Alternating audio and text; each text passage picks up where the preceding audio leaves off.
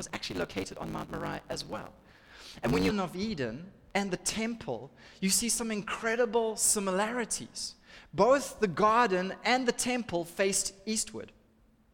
Both the garden was really a place where God would come and meet with man. The temple was exactly that as well. It was a connection point between heaven and earth where God would where man would come and meet with God. It was a meeting place. When you went inside that temple and you went into the holy place of holies, the walls and floors were all gold. What you would notice is the intricate designs that were put on the walls were all flowers, trees, pomegranates, fruits. Even into the high priest's clothing were woven pomegranates and fruits and, and bells. It, if you walked in there, it would look like a garden, a garden of gold.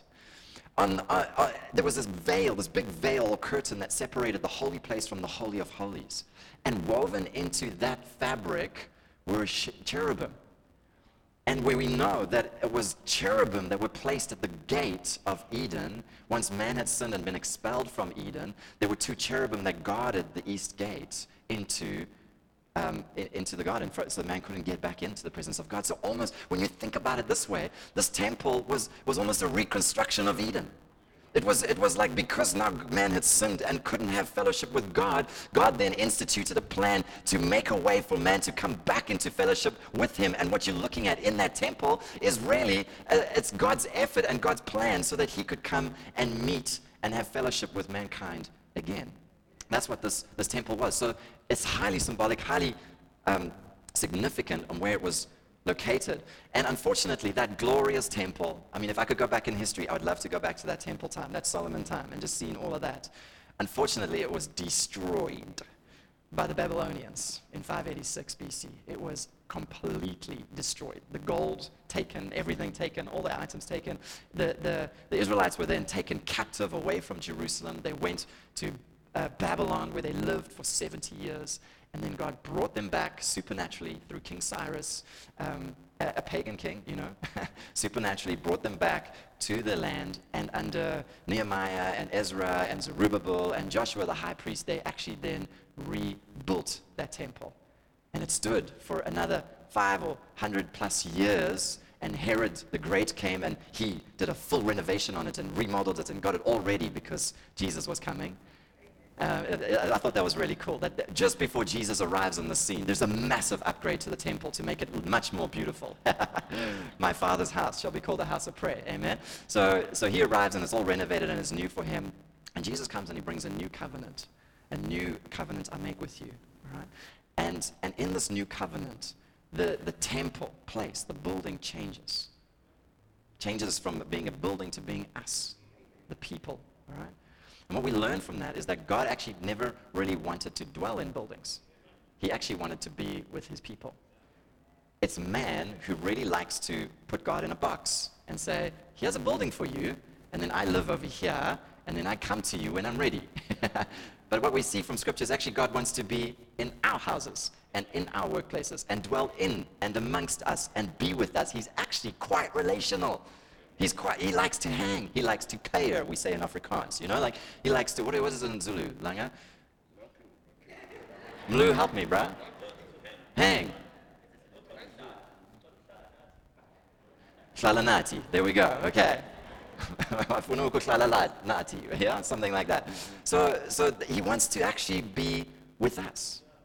And just after Jesus leaves, he warns Jerusalem and he says, Jerusalem, I, I, he wept for Jerusalem because he knew what was coming. Because they had rejected him, because they had rejected his commands, they came under judgment again. The Babylonians, back in 586, and then the Romans in 70 AD. The Romans moved into Jerusalem and they slaughtered the city. The, the city ran with blood, and the Romans destroyed, destroyed the, the temple that Herod had reconstructed completely. Completely destroyed it, taken every ounce of gold, flattened it to the ground. Not one stone was left upon another. And for almost 2,000 years, the Jewish people have been scattered all over the world. And it was only until like 70 years ago, 1948, that they became a nation again. We're, we're living in incredible times. In fact, I would say one of the most astounding things of the times we're living in right now is the reforming of the nation of Israel. I mean, nowhere in history do you see a people scattered all over the world, a people as ancient as that, scattered everywhere, and yet still, like almost 2,000 years, coming back to the place and still having their culture and identity. It's profound. It's incredible. God is doing something. And, and not only that, the nation, as it's coming together, is beginning to prosper against, in, against incredible odds. They're literally transforming that desert into an oasis. The science, the technology that's coming out of Israel now is, is the world standard. Um, they, they, are prospering in incredible ways. They, the, the literal rebuilding of the walls of the nation and the city is actually happening in front of our eyes. And obviously, the biggest thing, the biggest point of discussion is well, what about another temple? And to actually just give you some insight, there is plans to build another temple. In fact, the nation of Israel has reconstructed right now everything needed for a new temple. If you wondered why people go to the Western Wall and pray, they, what they're praying for is the restoration of Israel and the restoration of the temple. If you see them standing at the wall, that's what, they, that's what they're praying for. That's what they're meditating on. The restoration of this temple. They have reconstructed every item, every utensil, everything. I mean, because it's all recorded in Scripture, every item, everything, the weight of everything, they have reconstructed everything. They even claim to have the Ark of the Covenant with them as well. I mean, down to the fact that they have reinstated the Levitical priesthood the clothing for the Levitical priesthood, the order of the Levitical priesthood. They've acquired land for the, to, to raise the agricultural, to, to provide the sacrifices that need to be done at the temple. They've even got specific cattle that they've been genetically modifying for the last couple of decades in order to comply with scripture requirements so that animal sacrifices can continue. So they have everything. The only problem right now is that on the Temple Mount, there's a big mosque on the, on the place where the temple needs to be built. So it's a very hot potato. And so they have everything, they just don't have the ground on which to build it. And so it's going to be very interesting to see how that outworks in the time that we're living in. I'm just sharing all of this so you understand the significance of the times we're in. Um, and so obviously this new temple is there a, a, as a plan for it and all of that. And, and, the question that we have to ask ourselves is, so what is the significance of that? What if Israel actually built another temple? I mean, what if temple sacrifices started again? What if offerings started? What, what, what, how would that change things? How would that impact our lives in any way? Would that, would that annul what Jesus came to do? Are we going backwards? Are we going forwards? What, what is this all about? Well, we're not going backwards, okay? we're going forwards. Um, what's happening in Israel right now is, is in order to fulfill prophecy. There's prophecy that the coming of Jesus, the second coming of Jesus, they're, they're, that he'll come to a temple. So there, almost, there has to be a temple in order for him to come back to um, according to certain you know, prophecies. And obviously, there's a lot of debate around these things, okay? But, but in, a, in a few prophecies, that there's the coming of a Messiah to a temple, and the return of a Messiah to a temple. So almost like for Jesus to come back, there needs to be a temple in place. And there needs to be Israel, and there needs to be a Jerusalem, and there needs to be all of these things in place. And so, what we take out of this, what we should, as new covenant believers, take out of this whole thing, is that we are living in the last of the last days, people. The return of the Lord is imminent. Uh, uh, we just have to understand the times and the seasons that we're living in and, and just look at what's going on to know that the times we're living in are significant. However, when it comes to the temple, nothing really changes. Okay? When we, if you look at Acts chapter 7, I have it for you, it says the following. It says, however, the Most High does not dwell in temples made with hands. As the prophet says, Heaven is my throne, and earth is my footstool. What is the house that you will build for me, says the Lord? Or what is the place of my rest? So we, we must understand this is really, God is like, I know you want to build me something nice, but really, guys, it's, it's not going to, you know, I'm, I'm everywhere. I'm not my present. Heaven is my, you know, earth is like this footstool. Like, what is, are you really, you can't really put me in a box. That's what he's trying to say. And, and he's also trying to say there that he doesn't want to be put in a box, that he actually wants to be with us. When we look forward even more into the future and we see the new heaven and we see the new earth, what we see in Revelation 21 is that um, there's this new heaven and this new Jerusalem, and the Apostle John says, I saw the new Jerusalem coming down from heaven, but I saw no temple in it. For the Lord God Almighty and the Lamb are its temple. So this is this is incredible. Can you can you imagine John, who's grown up looking at that temple, his whole life revolved around that temple. All the festivals, going to Jerusalem, partaking in it. The, it was the place of meeting with God. His whole life, he knew Jerusalem as having a temple in it. And now he's seeing a vision of the new Jerusalem and the, the new heavens and the new earth. And the thing that stands out to him the most is There's no temple. there's no temple in it. Why? Because God is there and He dwells with these people and there's no more gap. It's kind of like, you know, if you were living in Joburg right now, I would need a cell phone to talk with you because there's a gap, there's a separation between us. But if you're in the room, I'm not going to use this anymore. I'm going to put this, I can just talk with you face to face. And same, like there's a separation between God and man that Jesus has removed. And the temple was the tool, it was the telephone, it was the place, you know, it was the thing that God was using to connect with us. And now it's no longer necessary because of what Jesus has done. So, so where does God dwell now? I mean, if this is the future, like we know what's coming, and we know the, the reality of, of the fact that the, the temple has changed, where does he dwell now? Well, according to Scripture, God dwells in us individually and corporately. I'll show you this in 1 Corinthians 3.16. Maybe we can read it together. It says, do, let's go, do you not know that you are the temple of God and that the Spirit of God dwells in you? Could you turn to somebody this morning and say, do you not know that you are the temple of God and that God's Spirit dwells in you? Turn to the other person on the other side and say, do you not know that you are the temple of God and God's Spirit dwells in you.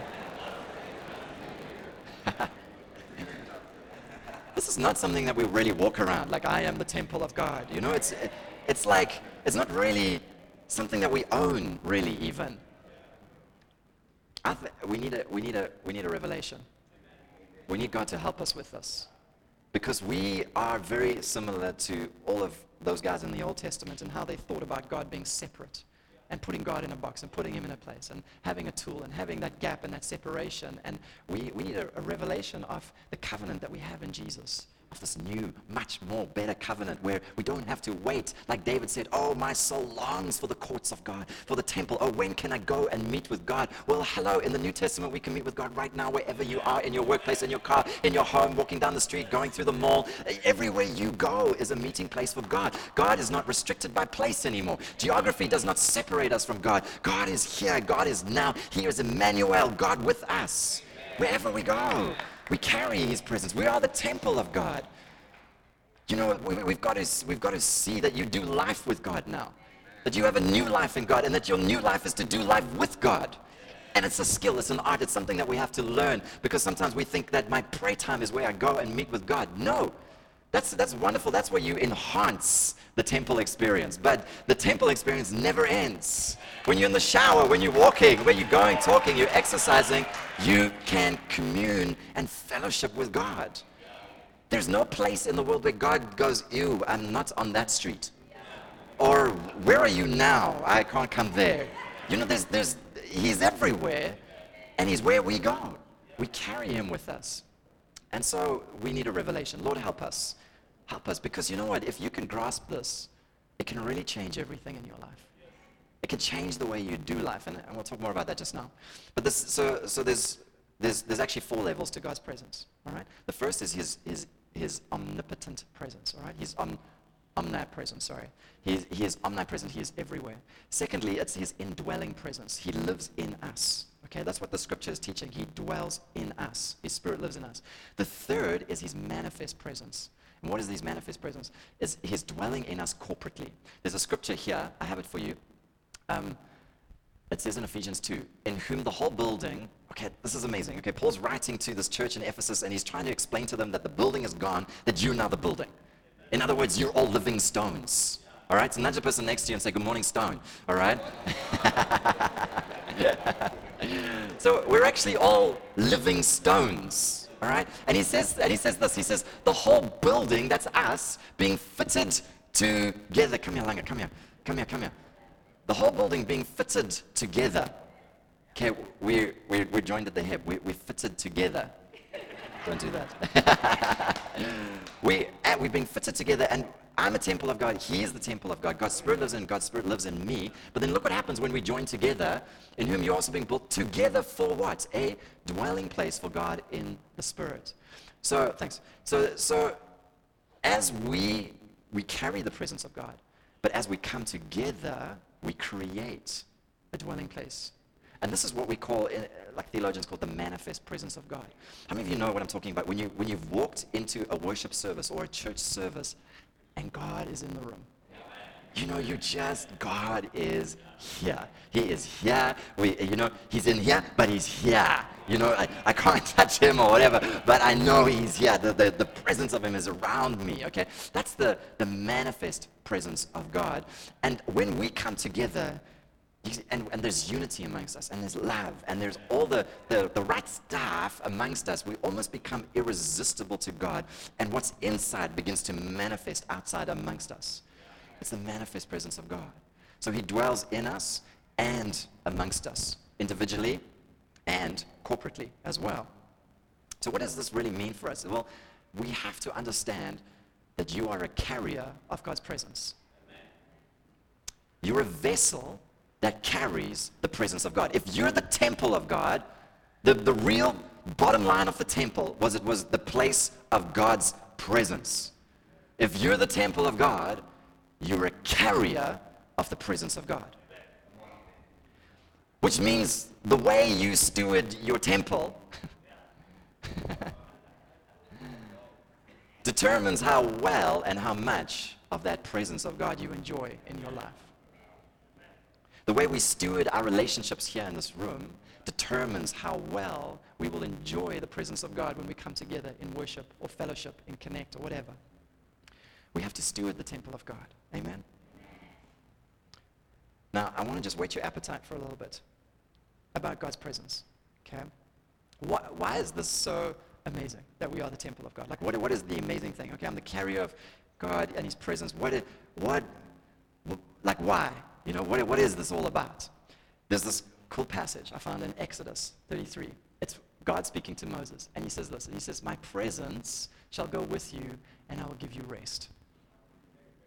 Okay? From that moment onwards, you can go and do an Old Testament study, okay, about the presence of God. And what you'll find is that rest is found where? In the presence of God. What you're looking for in life the nagging of your soul, the, the, the unsettled feelings that you have, the frustration that you have, the agitations you have with this world is not going to be satisfied. It's not going to find rest in anything else but in the presence of God.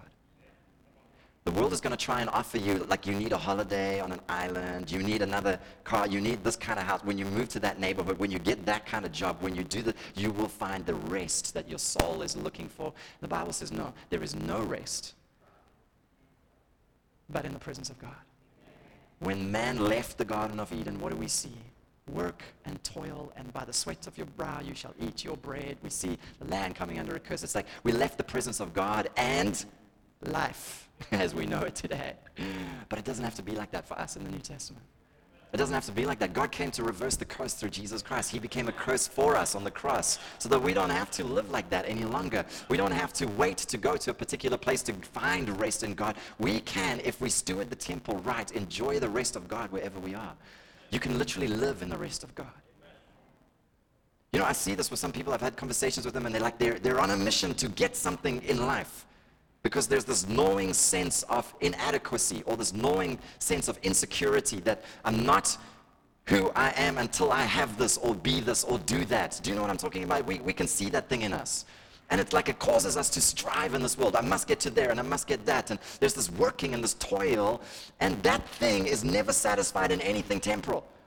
It's never, it's, we never get something in this world and go, yes, I've arrived. never happens. The only place it's going to happen is in the presence of God.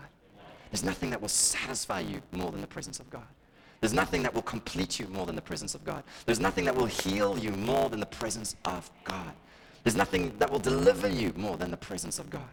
I remember having a prayer meeting in this in this, I can't even explain the whole story because it's too long, but with, with some people that we were helping.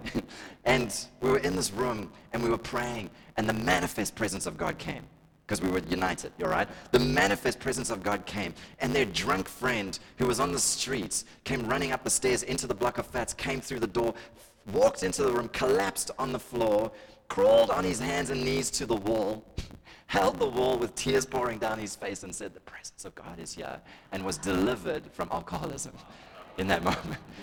That is, that is the presence of God. Like, who wants to see some more of that? like, don't we need that? So, you know, like ministry is not about striving in my flesh to get somebody to get a revelation of an understanding. No, when we carry the presence of God, all the work is done.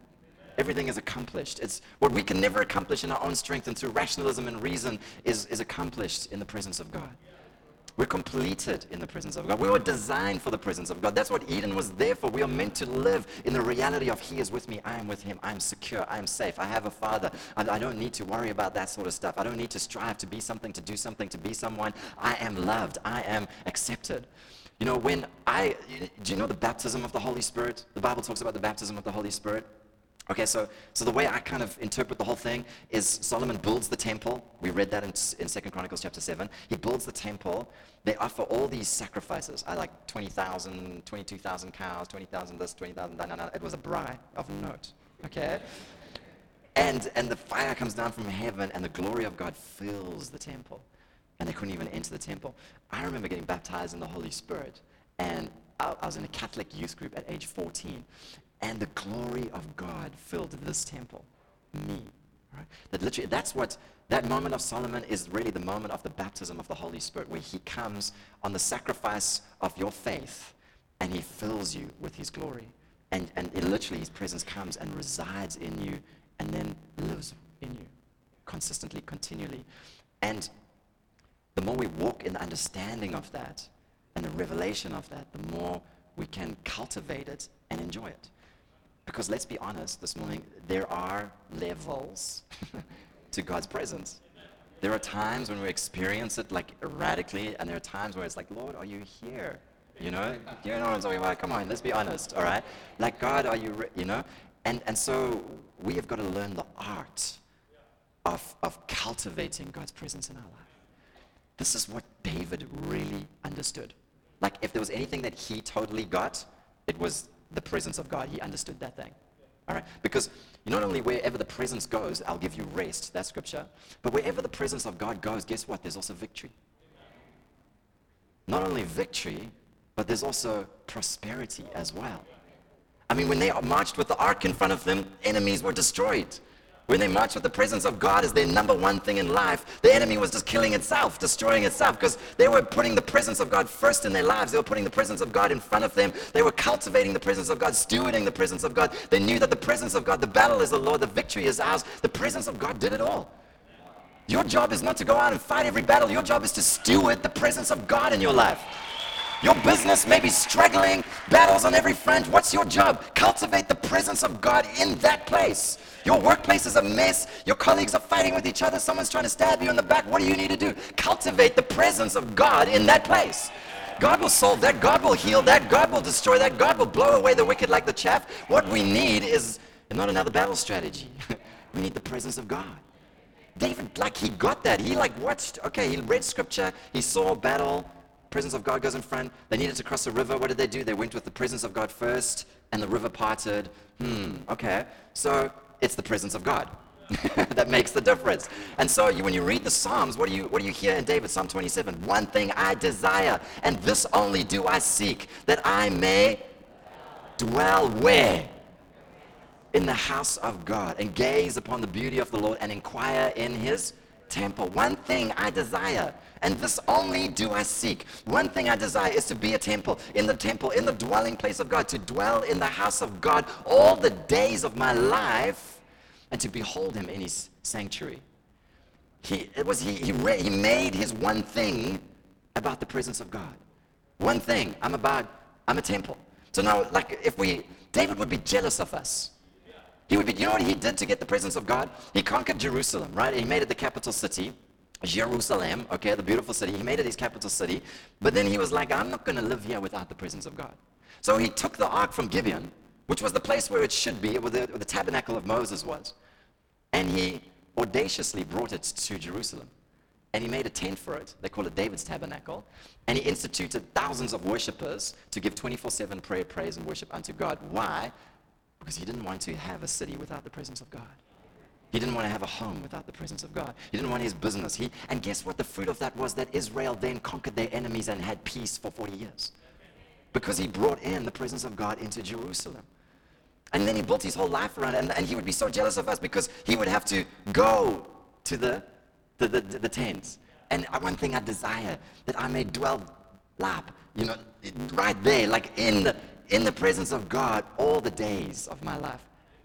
Oh, my soul yearns, even faints for the courts, the temple of God.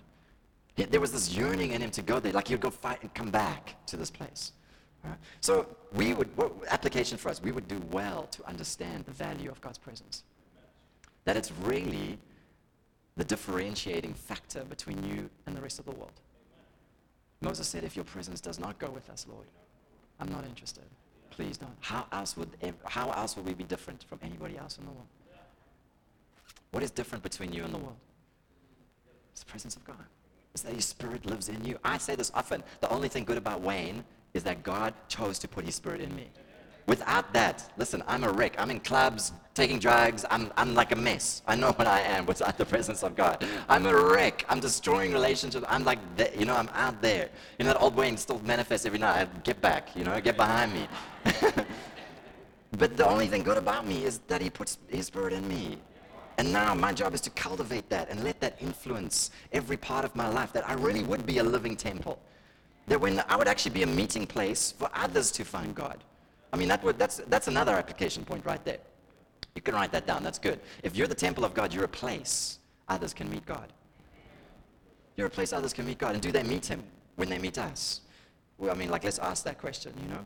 So, how do we do this? How do we go about cultivating the presence of God in our life? Well, I'm going to I'm going to finish with this. And I want us just to quickly look at the old, te- the Temple of Solomon, all right? And when we look at this temple, remember that it was a way to meet with God. Okay, and so there's elements that were there that are actually reflected in our lives today. And I want us just to quickly look at those elements as some pointers so that you can cultivate the presence of God in your life. If, if, you, if you take a look at the temple, right, there were three sections to it. You had the outer courts, okay, the court area outside the building area. Then you had the holy place, and then you had the holy of holies. And that's really like spirit, soul, and body. Okay? So if that temple, that's you right now, okay, that temple. We know that the Holy of Holies was the, the place where God would reside. And we know the Bible says that God is spirit. And he who worships God must worship him in spirit and in truth. All right, so, so there's no connection between you and God unless the Spirit of God is living within you. All right, God is spirit. He doesn't speak to our minds, He speaks to our spirit man. Okay, so we, the spirit part of us is the most holy part of us. It's like the Holy of Holies. It's the place of fellowship and communion of God. It's the place of God's presence. It's what we carry. But then add on top of that, we have this thing called the soul, which is often a bit of a mess. Our souls don't really look like that holy place of gardens and fruits and golden menorah and showbread. And I'm going to talk a little bit more about that now. But our souls kind of look a little bit dark and there's a little few gremlins working in there and some anger and some frustration. And come on, you know, let's be real this morning. Our souls get messy. Okay, they don't look as clean as that. And then there's the body, okay, our externals, all right? That, and, and, and really also that has to be in alignment. Now, the first thing I want you to note about this temple is that it was built exactly the way God wanted it to be built.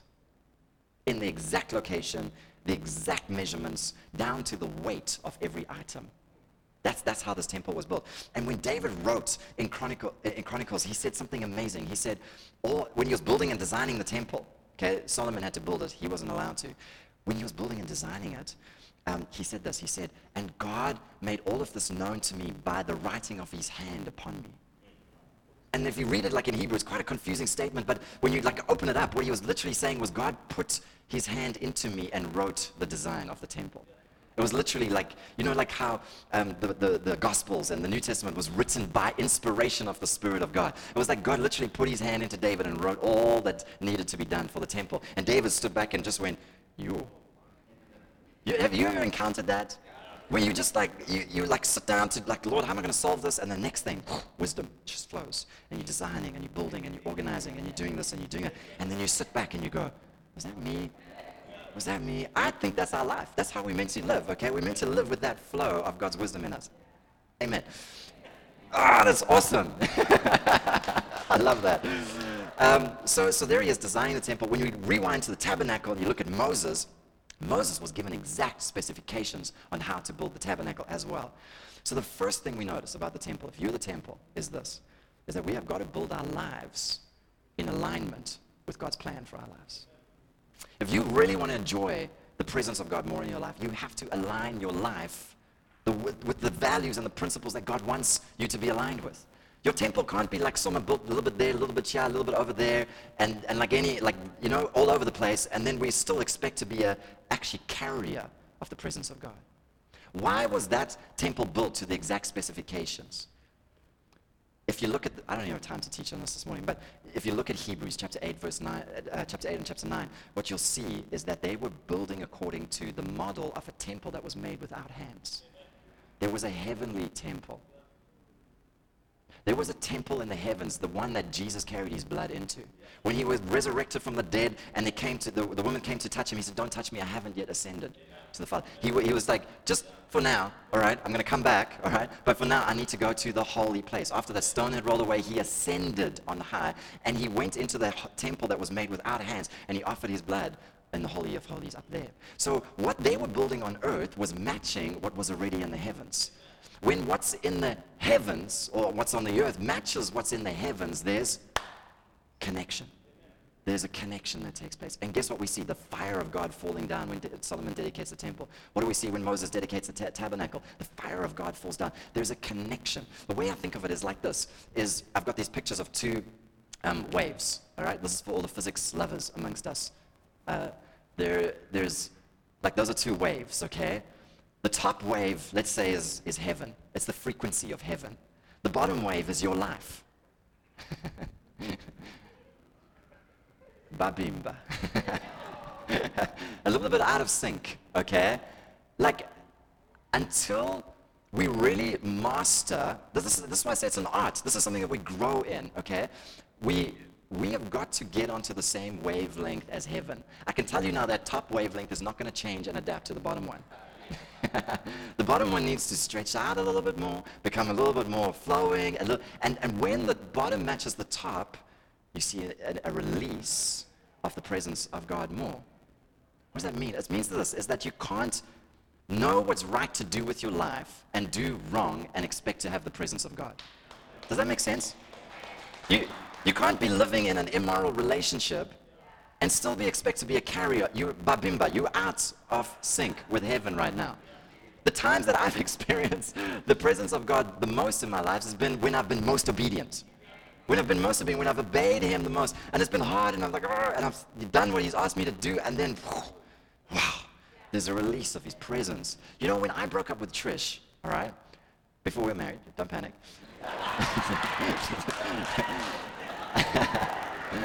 I knew God was telling me to marry this girl. I knew He was telling me, I knew what He was telling me, but I was so scared.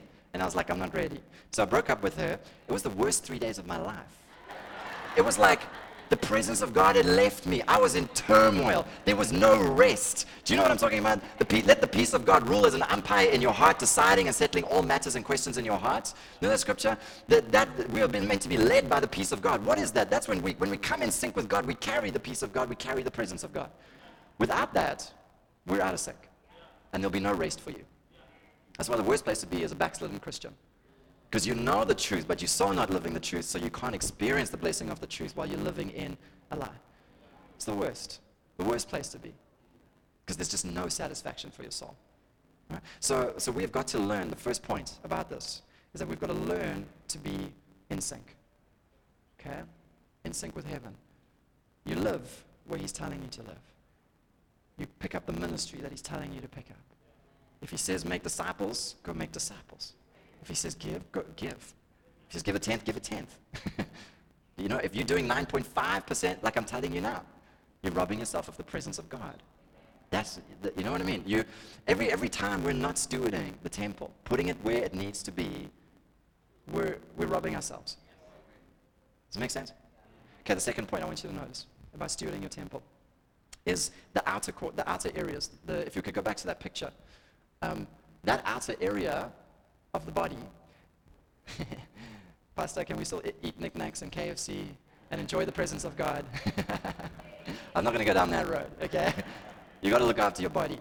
You got to look after your body. But there's something more about this. That was the area where the sacrifices were made. You can see the big altar outside where that was continually burning, okay? Um, with sacrifices, morning, day, night, there was always sacrifices taking place there.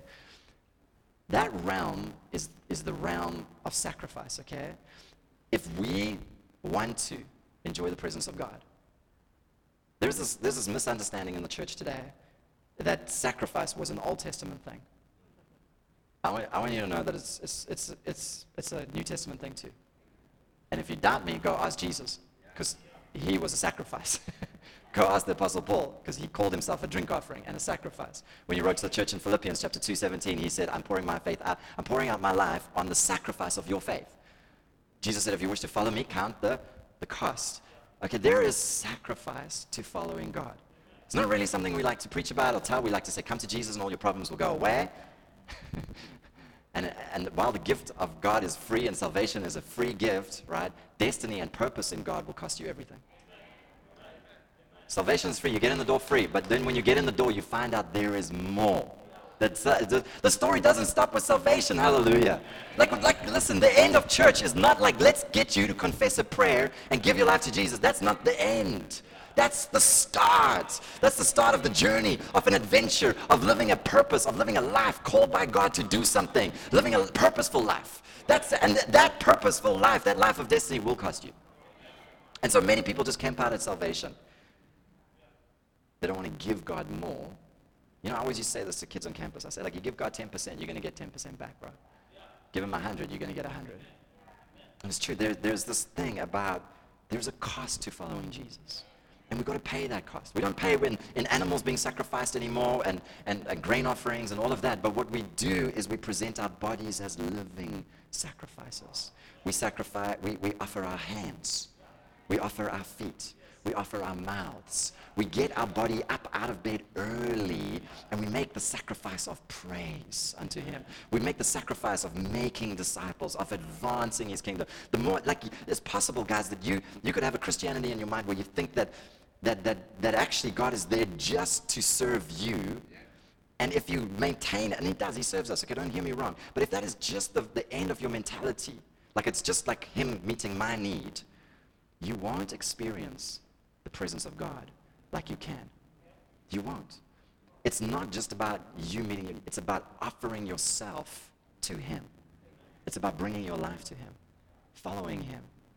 So there is a cost, and you must know that. You know, there's times where He's going to ask you to do stuff, and, and it's, and it's going to be a sacrifice. But know that there's always a reward of more presence.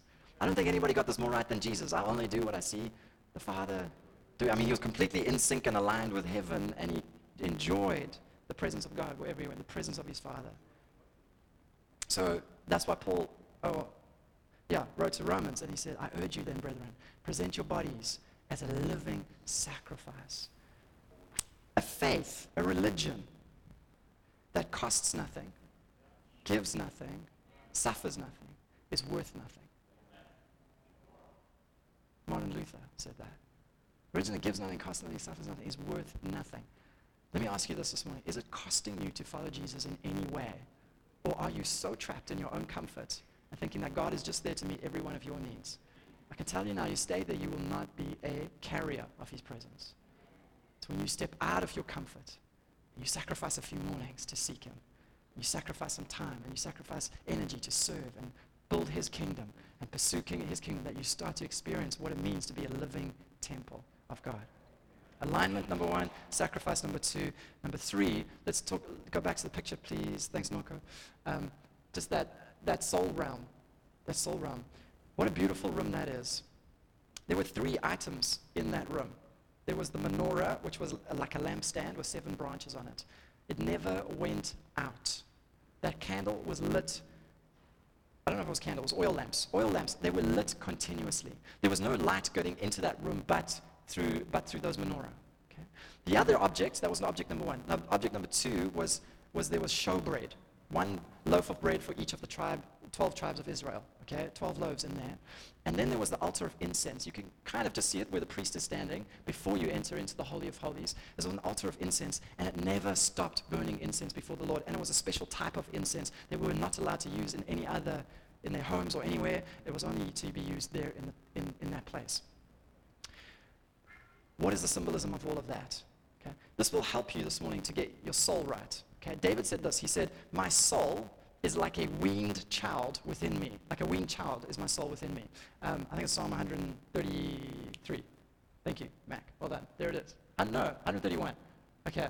Like a weaned child is my soul within me. um, so yours, so your, your soul is like a baby. You know what I'm talking about? It cries often. It whines. It complains. If it doesn't get its way, it's like this baby. This is ah, I want this now. And if I don't get this now, then I'm like I'm freaking out. Okay, so so, so is the soul, right? I think that's the best illustration for it, and I find that's true of my life. You know, so the soul is like that place, and David had learned the art of weaning his soul off the things of the world and onto the things of God. So weaning a child is, am I right? Is when you take it off milk and put it on solids. I'm right, hey? Thank you. It's been a long time since I've had babies, okay? So, so, so this, there's this thing about the child that wants what's easy and what's quick. And the breast and the milk is quick and it's easy and it satisfies just like that.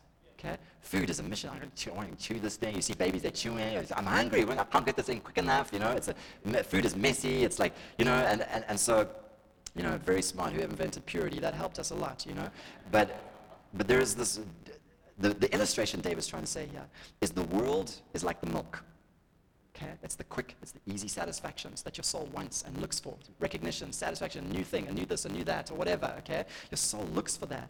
And he says, I've weaned my soul off of the easy, quick stuff, and I've trained myself to, onto the Word of God. And like a weaned child within me, it's like it's I've gone through that process. It's been weaned. It's no longer difficult. It's no longer hard.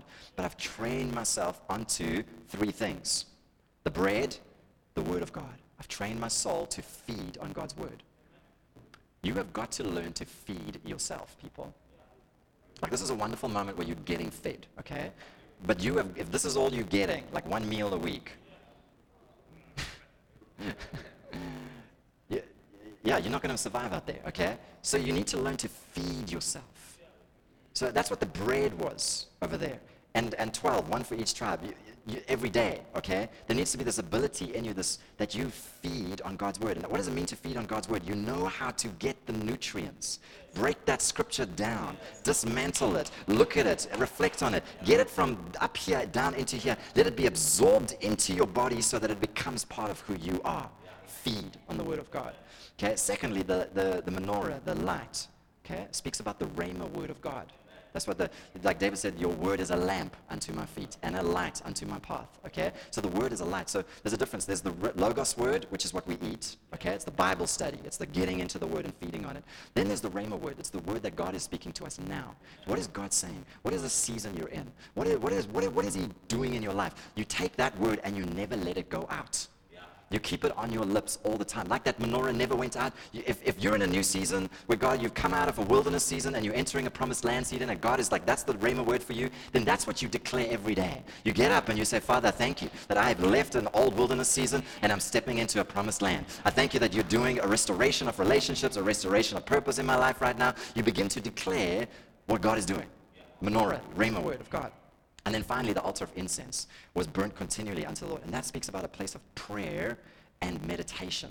Okay? That's uh, an intercession as well. We see incense represents the prayers of the saints in the book of the Revelation. Okay? So that incense is prayer and intercession. It's praying in the Spirit. Like Paul says, pray always in the Spirit. You're praying in your gift, in, your, in the tongues.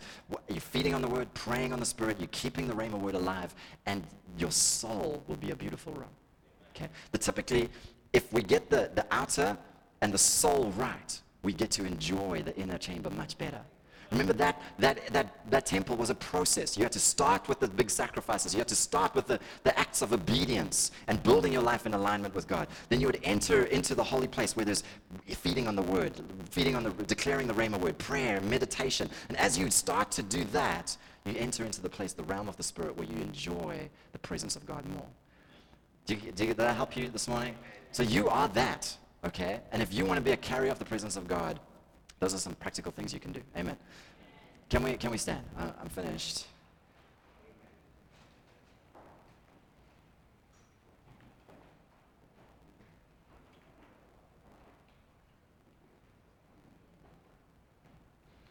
Um, the greatest thing about us is that God has put His Spirit in us. Can we just bow our heads and pray for a moment? Father, we, we thank you for what you've done in transforming us into carriers of your presence. We thank you that we are living temples, Father. And we ask this morning, Lord, for the grace to come upon us, Lord God, that we could walk more carefully, more diligently, more purposefully, so that we can enjoy your presence more in our homes, in our workplaces, every day that we live, Father God. Father, we confess this morning where our desire has been to live separate from you and then meet you on when, when we feel like it. Lord, we confess that thing in us this morning. We repent of it. We recognize that you're a God who wants to be close to us, a God who wants to enjoy life with us and do life with us. You showed that when you sent your son Jesus. He came and he lived in and amongst us and he dwelt with us and he, and he built friendships. And that's what you desire to do with us. Desire to build friendship and life and do life with us. Oh so we repent of old attitudes and old behaviors of thinking the church is a building we go to, but not recognizing that we are the church. We are the building that you want to dwell in every day. We pray for grace and strength, Father, to feed on your word and to walk with the Rhema word and to, to pray and to meditate. If you're here this morning and, and there's some big decisions, as I've been preaching, that you know you're out of alignment with heaven, you're in the wrong place, doing the wrong thing, with the wrong people, there's some wrong. I want you to take a moment just and, and just repent and, and, and just align with him right now. Just confess. Confess what it is. Choose to align with him. If you need to end some stuff, start some stuff, sign up for some things, make that commitment now. What's out of sync?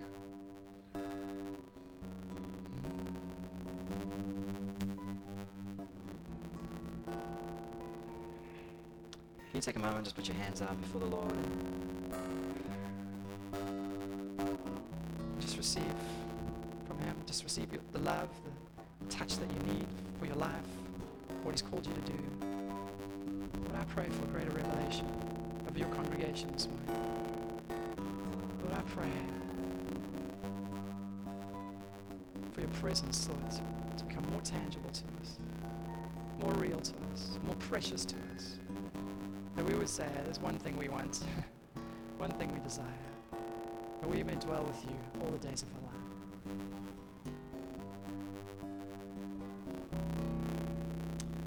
Lord, I bless this congregation in your name today.